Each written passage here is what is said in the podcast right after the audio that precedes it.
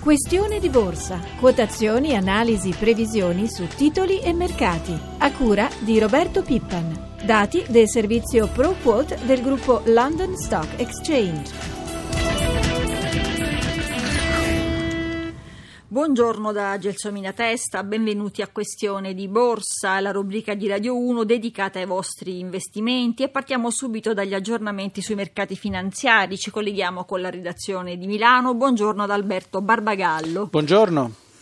Allora iniziamo dagli indici e dallo spread. Sì, il FTSE MIB sale dello 0,22%, indice All Share più 0,29%, è davvero soltanto un rimbalzino se ricordiamo che le perdite ieri erano vicine ai 5 punti percentuali, ma anche sul mercato dei titoli di Stato ha smesso di salire lo spread fra i rendimenti dei titoli decennali italiani e tedeschi, adesso anzi cala a 339 punti base. Timidi rialzi anche nelle altre eh, borse, Francoforte più 0,12%, Parigi e Londra più 0,34% e infine Zurigo più 0,11%. Oggi è prevista anche un'importante asta di BTP. Sì, il Tesoro deve collocare titoli in quantità compresa fra un minimo di 4 miliardi e 750 milioni e un massimo di 6 miliardi di euro. Di questi 3 o 4 miliardi sono per la nuova emissione a 10 anni, la precedente spuntò un rendimento del 4,17%, per il nuovo decennale il mercato ieri prevedeva un 4,90%. Il resto dei titoli da collocare oggi sono a 5 anni e c'è da vedere l'effetto della posizione di Moody's, l'agenzia di valutazione Nazioni ha comunicato che l'incertezza politica potrebbe causare un peggioramento del giudizio di affidabilità dell'Italia. Ora chi guadagna e chi perde a Piazza Affari? Guadagna soprattutto chi ieri aveva eh, perduto di più, ma anche qui sono rimbalzi davvero modesti rispetto alle perdite della seduta precedente.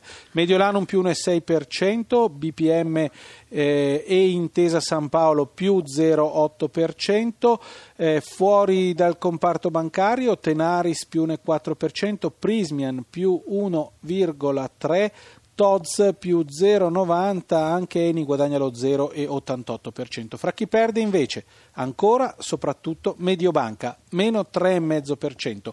A seguire l'Ottomatica meno 2,2%, Fiat Industrial meno 1,1%, Ferragamo e Ansaldo intorno a un punto percentuale di ribasso. Ora il cambio euro-dollaro.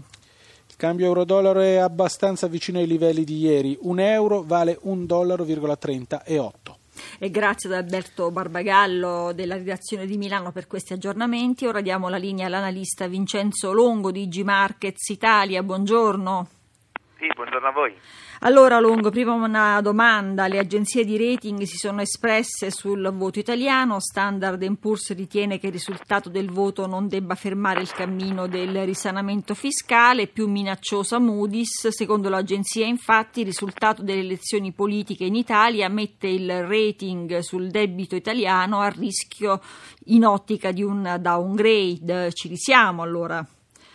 Sì, sostanzialmente quello che hanno fatto appunto è tenere in considerazione quello che è il risultato delle urne, quindi l'incertezza politica che potrebbe fermare il processo di riforma avviato lo scorso anno.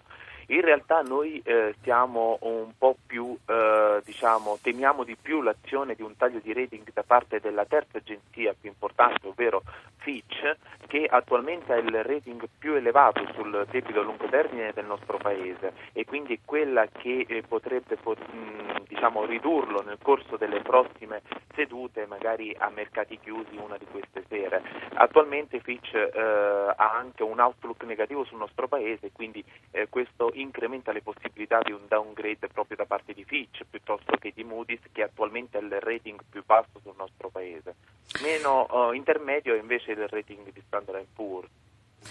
Bene, intanto passiamo alle domande degli ascoltatori. In linea abbiamo Domenico dalla provincia di Savona. Buongiorno. Buongiorno e grazie. Ho in portafoglio Banca Intesa da un anno e perdo il 40% mi consiglia di mantenere oppure cambiare titolo? Pensavo a Unicredito o a Intesa San Paolo, visto che gli ultimi giorni hanno perso abbastanza. Prego, Longo. Uh, sì, il nostro ascoltatore dice di aver già Banca Intesa o Intesa San Paolo a questo punto in portafoglio, quindi probabilmente eh, si riferiva a qualche altro titolo. Comunque, un po' per fare la panoramica generale sul mercato, la sensazione che abbiamo è che i titoli bancari sono comunque soggetti in questo periodo e ancora per qualche settimana a delle pressioni ribassiste dovute proprio all'incertezza politica del nostro Paese. Eh, diciamo tra Intesa San Paolo e Unicredit entrambe tendono a muoversi un po' eh, allo stesso modo. Eh, possibilità di rimbalzo eh, ci sono soprattutto nelle prossime sedute, magari se oggi l'esito dell'asta dovesse essere particolarmente brillante si potrebbero vedere incrementi via via crescenti, ma nel, nell'ottica di medio periodo continuiamo ad essere abbastanza eh, cauti sui titoli bancari proprio perché di riflesso anche eh, le vendite sui BTP colpiranno i titoli finanziari del nostro paese quindi eh, ci sono possibilità ancora di perdite importanti in portafoglio per chi li detiene. Allora passiamo alla telefonata di Giovanni dalla provincia di Messina. Buongiorno. Buongiorno e grazie. Avendo un portafoglio di Unicredit 4,31, Eni 17,12, Saipem 20,82, Banca Intesa 1,39, cosa mi consiglia il, l'analista per il passato? Diciamo per il futuro. Grazie e buona giornata. Grazie a lei. Allora, Longo, molto brevemente. Sì, diciamo che sostanzialmente eh, il portafoglio risulta essere suddiviso su mh, su due eh, grandi settori, il settore finanziario e bancario e il settore eh, energetico. Eh, diciamo che eh, l'esposizione sui finanziari in questo momento non è quella preferibile, torno a ripetere quindi le tensioni de, di breve termine che peseranno sull'Italia eh, avranno un impatto negativo sui titoli finanziari bancari e ancora non si è, eh, e riteniamo che le prossime sedute potrebbero essere ancora caratterizzate da forti cali. spostarsi su titoli un po' più difensivi come quelle, eh, le utilities o su settori che eh, tendono comunque a performare abbastanza bene non lo so, magari il settore del lusso che eh, comunque eh, tiene eh, in maniera importante, soprattutto in fasi di calo eccessivo come quelli di questi giorni, potrebbe essere la scelta migliore per cercare un po' di coprirsi dalle eventuali perdite che si potrebbero avere sui titoli finanziari. E la ripresa per i titoli finanziari potrebbe esserci solo tra qualche mese, verosimilmente da maggio in poi, quando poi il clima sarà più disteso e avremo una certezza su quale sarà il futuro del nostro Paese.